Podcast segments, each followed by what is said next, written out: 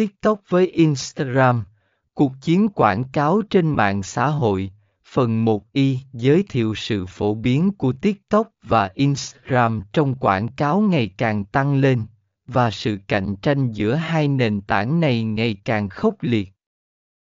Trong bối cảnh này, doanh nghiệp và những người làm tiếp thì cần phải hiểu rõ sự khác biệt giữa tiktok và instagram để có thể tối ưu hóa chiến dịch quảng cáo của mình